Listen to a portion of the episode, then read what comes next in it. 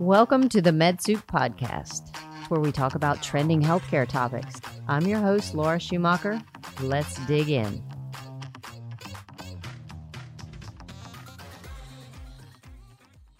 Today, we are joined by Dr. Robert Wilson, the founder and medical director of Piedmont Interventional Pain Care. Dr. Wilson has served patients in Salisbury and the greater Rowan County region for over 15 years. He is board certified in both anesthesiology and pain medicine by the American Board of Anesthesiology. He completed his residency in anesthesiology and a fellowship in pain medicine at Wake Forest University Baptist Medical Center in Winston-Salem, North Carolina. Dr. Wilson is trained in the latest pain management techniques and therapies and is an avid speaker providing information to the public and medical professionals across the United States about the latest interventional pain treatments. He is an active advocate for the prevention of opioid abuse and serves on the opioid task forces for the Department of Health and Human Services, the Industrial Commission of North Carolina, the North Carolina Medical Board, and the North Carolina Medical Society. Additionally, Dr. Wilson is the president elect of the Pain Society of the Carolinas, also known as PSOC, a long-standing member of the PSOC, and has served as chairman of the Government Advocacy Committee. Um, Dr. Wilson, how would you define Piedmont Interventional Pain Care as a truly interventional pain practice? I think anyone that has a practice like mine where we use the uh, latest uh, interventional or minimally invasive surgical techniques uh, for pain control could be defined as interventional pain clinic. The one thing I would say too is that we're not just simply uh, interventional uh, based and that uh, we take care of the patient from A to Z regardless of what they need because sometimes you'll find a procedure and try different procedures and it doesn't help them uh, and what you'll need to do is write for pain medications as well to help control their pain. So, uh, one of the things I stress is that we are very interventional based, uh, but the reality is, is, that we take care of the patient uh, as a person. Whatever pain therapies they need, we offer them. So, what would you say are some of the most used interventional pain techniques? That's a good question. We we do a, full range of different type of injections. Uh, I have my two physician's assistants, uh, Chris Watson and Megan Waniger, who perform most of the uh, trigger point injections. And trigger point injections are simply uh, muscle or myofascial injections of uh, local anesthetic and usually an anti-inflammatory agent uh, into the area where the inflammation is. we also, because patients may come here for a spinal problem, uh, they also have arthritic joints, etc. So we find ourselves doing a lot of joint injections. And again, my uh, physician assistants that work with me uh, do the majority of those, but that can include uh, any joints, uh, the knees, hips, shoulders, etc. It's it's interesting that you take on a patient who had, came here for one problem, and then as they're here longer and get more comfortable, there's other things that come up, and joint issues are a big problem majority of what I treat are spinal issues, as as mentioned, um, and most of those spinal issues occur in the lumbar spine. It's just kind of how we're how we're made, how we age with time. The lumbar spine seems to give us more trouble, and there's different approaches to doing uh, different types of lumbar uh, injections. In the old days, people would just sit on the side of the bed and have a epidural steroid injection performed using I call a blind technique. And really, what that means is without the use of fluoroscopy. Uh, but now, of course, we do them all under fluoroscopic guidance. I can guide it in uh, and watch the dye spread and the medication spread in the epidural space. A lot of times for sciatic issues, and this can be uh, different nerve roots in the lumbar spine. Uh, we do what's called lumbar transforaminal epidural steroid injections or selective nerve root blocks.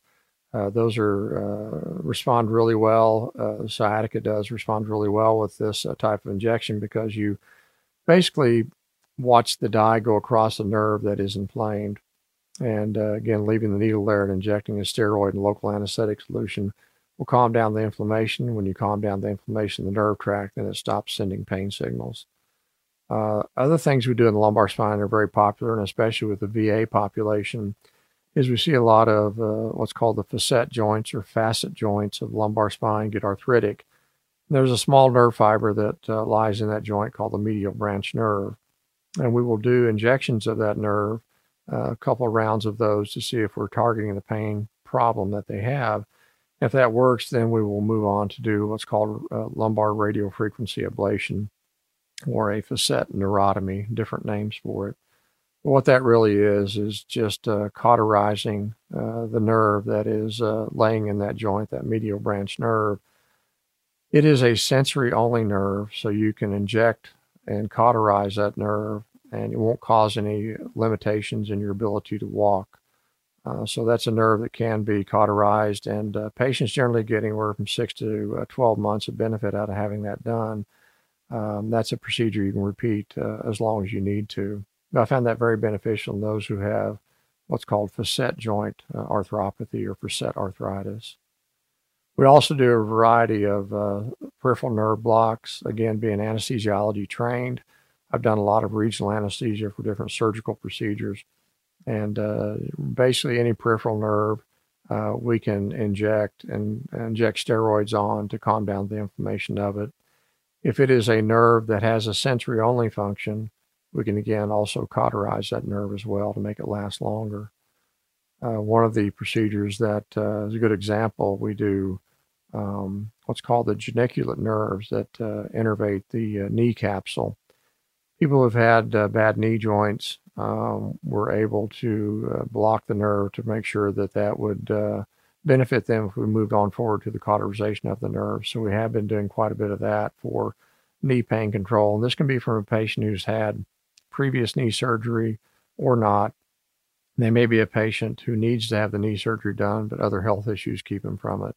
So the uh, peripheral nerve radiofrequency in different areas we can uh, do and have been very beneficial and simply a longer lasting uh, benefit if all these other different type of injections, and I should also say this too, a lot of the things that we do for the uh, lumbar spine, we can do for the thoracic spine and the cervical spine, really without exception. Uh, all these different procedures, the facet joints, the ablation, the nerve root blocks, the midline epidural injections, the steroid, all these can be performed up and down the spine. If all these things fail, uh, we do go on. We have other things to offer, such as spinal cord stimulation therapy, uh, which uh, means placing leads in the uh, part of the spine where the nerves are causing the pain signals to be sensed. And uh, this uh, insertion of the leads are then attached to a generator. The generator will emit a small electrical signal that will blunt the ability for that nerve signal to reach the brain where you don't interpret the pain. A lot of this is done for lumbar, low back pain, and leg pain. In fact, just yesterday, I was in the operating room implanting two different patients with this device who had been trialed already. So they go through a, a seven day trial of spinal cord stimulation. And if they have a, a, more than 50% benefit with that device, then we make plans to go to the operating room, put it in permanently with a uh, implanted uh, generator, which has a battery life of about nine years. Um, that's been very beneficial. And I'll say again, in the VA population, we have found uh, it to be very beneficial because these patients have had a lot of back issues for years and years. Uh, these are veterans um, from uh, Korean War, a few from World War II, a lot from the uh, Vietnam War. Uh, but their uh, backs have aged in excess of what you normally see in a normal population. I found this to be very beneficial. And these are patients who simply can't have surgery or have had multiple back surgeries. There's no other options for them. It's been very beneficial. One other thing I'd talk about also that I've been doing in the recent uh, two months or so has been the Superion device. Uh, it is basically an indirect lumbar decompression device that I implant in outpatient surgery um, for patients who have uh, spinal stenosis causing neurogenic claudication. Uh, neurogenic claudication is leg pain that occurs if you're up ambulating and you walk uh, a distance of, of, any type from a few feet to a few hundred yards but you have to stop and sit down because your legs hurt. When you stop and rest and lean over, your pain gets better because of all the tightening in the spinal column. This small device will decompress the levels that are bad and will give an opening uh, to the spinal canal and allow patients to uh, walk more freely. And, and, we've been very, very impressed uh, in, in, a short amount of time with what this device has been able to do. So there's always something new. I try to stay on top of anything new that is out there from an interventional standpoint, medication standpoint, but we basically offer all uh, options for uh, interventional pain management that uh, anyone would offer. So you mentioned the um, the different types of surgical techniques, but the majority of what you're doing is done in the office. Is that correct? That's correct. There's really no other uh, reason for us to uh, go to the operating room except for uh, the implantation of the spinal cord stimulator uh, device. Uh, the trials, we generally always do them here in the office. There are some insurance companies that uh, won't pay for it to be done here, and they uh, make us go basically to the surgery center to have that done. And we, we accommodate, we do that. And then, of course, the Superion device, device as well. Really, just those two procedures, the only thing that I go to the operating room for. Uh, all the others are done in my clinic here. I have three uh, rooms uh, with fluoroscopy, which gives me the ability to see uh, what I need to do through a uh, a mobile X-ray device. It gives me a picture when I when I uh, uh, need it to see uh, where the needle needs to go and to inject the dye and to watch it go the area I want to go to. So we're very well equipped. We are so busy here. We've set up two and now three rooms to accommodate all the different types of interventional therapies that uh, we do here. Uh, all the joint injections we do under fluoroscopy to assure that the medicine goes in the joint, uh, which I think gives us better outcomes as well. So, what can a patient expect when seeking care at your practice? Um, I know they have to set up an initial consult, correct? Exactly, Laura. When patients come here, uh, they can expect a comprehensive workup. Now, some patients come here without any uh, laboratory, without any x ray radiology uh, studies, and we'll start from scratch and, and do all that we need to do. Uh, the physical exam is important, uh, especially with beginning visit here to our clinic, um, in that we have to target where the problem's coming from. Again, sometimes we have a lot of data and it's already predetermined basically what we need to do. Other times, some more difficult pain problems, you have to do some testing and different procedures to figure out what we need to do to help them. So, um, one thing we don't do is just to uh, be a clinic that uh, will just do any type procedure at any time. We look for the reason why you have pain.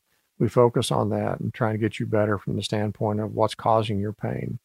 So uh, we have a action plan that we set up based on medication needs, based on interventional therapies, minimally invasive surgery, et cetera. Uh, and that's what we put in in place. Uh, sometimes patients are sent here because of my um, uh, ability to um, do a lot of these different procedures that maybe some other clinics don't do. They're sent here for me to do just these certain higher advanced therapies. Uh, but most of the patients come here uh, with the idea of having pain, and we have to figure out why. And we're very, uh, very thorough in doing so.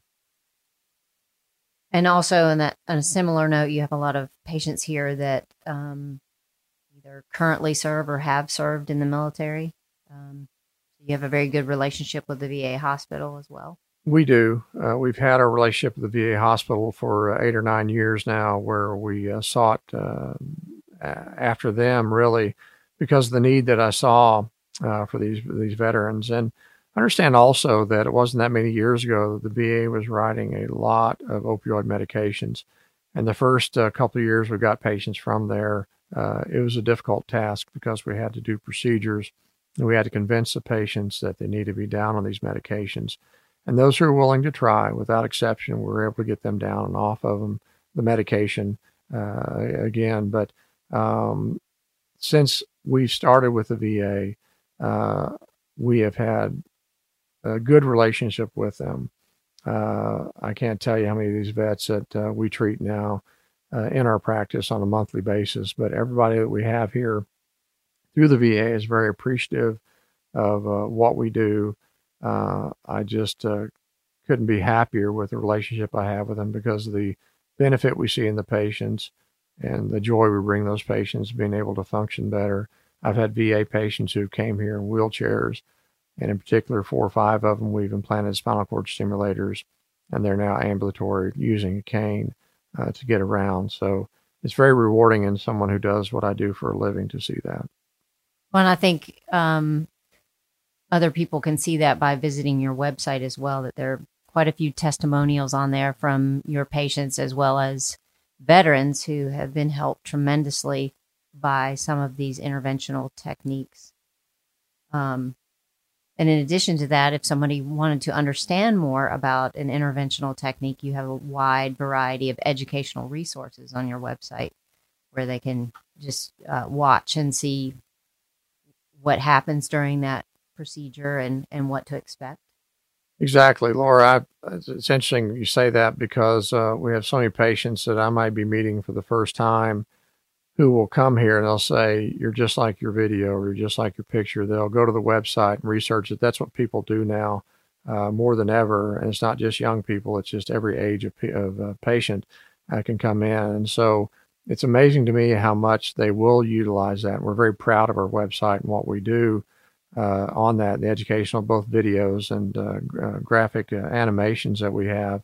Because anytime you can educate a patient about what you're doing, what they're getting ready to go through, uh, they're going to be more at ease. Uh, they're going to feel more comfortable about being here. So uh, I've always been big about patient education, and and uh, uh, couldn't be happier with the way our, our website and our, our all of our educational videos and and animations are being utilized. Yeah, I do think that adds to the comfort level. If someone can come in and understand, or if you've discussed a particular type of procedure and then they can go home and and kind of process that and and watch an animation and learn more about what's going to happen. And a lot of times we do just that. We have printouts from those same uh, videos that we'll hand to patients. So here's a, a you know two page paper that talks about it. But if you have a computer at home, both audio and video, you can watch it and have a better understanding of what we're going to do when you come back and have the procedure. So, are most of your services typically covered by insurance?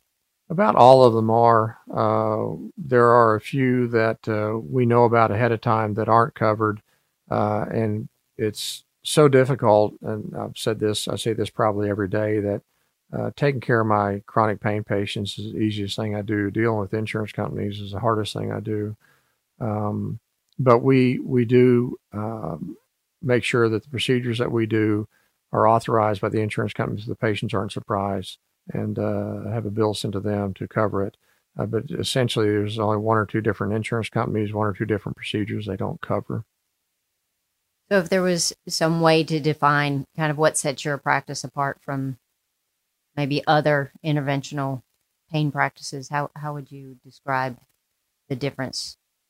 Uh, what I would say about pain clinics, I think anybody today can hang a shingle and say they're a pain clinic. Um, the reality is, is, is I have a bias because of my education, my certification, and, and what I do. There's a lot of uh, different practices out there, or what I call block shops. And what I mean by that is they'll uh, have you come in, they'll do two or three epidurals on you, and then when you're not any better, um, they basically say, I can't do any more for you. And then you go to somebody qualified like I am to take care of your problem. I take pride in the fact of us treating you know patients from A to Z, uh, doing whatever needs to be done. And and I'll say this too: I don't always, uh, I can't cure everybody. I can't take care of every pain problem. Sometimes a surgical referral is needed. Uh, sometimes simply a physical therapy needs to be done, etc. But if we don't do it here in house, we refer out to the appropriate uh, type of providers that need to take care of your problem that's going to assist you with your pain needs. And again, being a independent medical practice, um, I'm not told by a governing body that I need to keep it within the same network. I send it, the patients out uh, to simply the best qualified people that I work with to take care of the problem that needs to be taken care of. I think it's important to note your board certifications and your experience. So maybe if you could just sure explain that. Yeah, my background uh, uh after medical school, I uh, did my internship and then my residency in anesthesiology, uh, Wake Forest Baptist Hospital. And uh, after that, I stayed an additional a fifth year and did a uh, pain fellowship. Um, so, a total of five years after high school to, to do exactly what I do today. Uh, I did do both anesthesiology and pain management for a period of about six years. Uh, but the last uh, 13 years, I've done nothing but focus on chronic pain patients. Uh, I've always uh, been so busy in the clinic, it got to the point where I just could not do both. And my true love is to take care of these chronic pain patients uh, over and above doing anesthesiology. So I really kind of had to decide which one to do. But again, um, I've been certified in both uh, specialties. I've been recertified in both specialties as well and stay current with all the latest literature. And then, even though you're located in Salisbury, which is in Rowan County, you serve a really wide area, correct? I do. Uh, we have patients that come from South Carolina, uh, Virginia, West Virginia. Uh, again, because of uh, some of the things I do, these are patients, family members of patients I take care of, or friends that hear about us. So uh, we do get patients that drive from different parts of the state and different states around. Uh, so again, I, I, I want to say that that's probably due to the fact that we take good care of patients.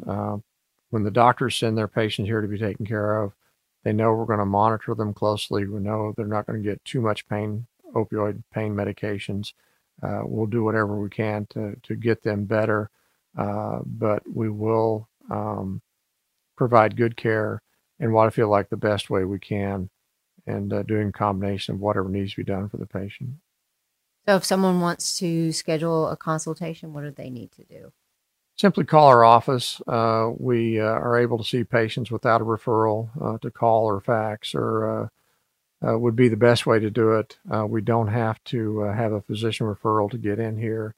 sometimes we're finding patients who have been sent to quote pain clinics that are within um, a network that these physicians try and keep them in and that's not necessary here. You don't have to have a referral to get in here uh, just simply give us a call and we will work with you to get you in.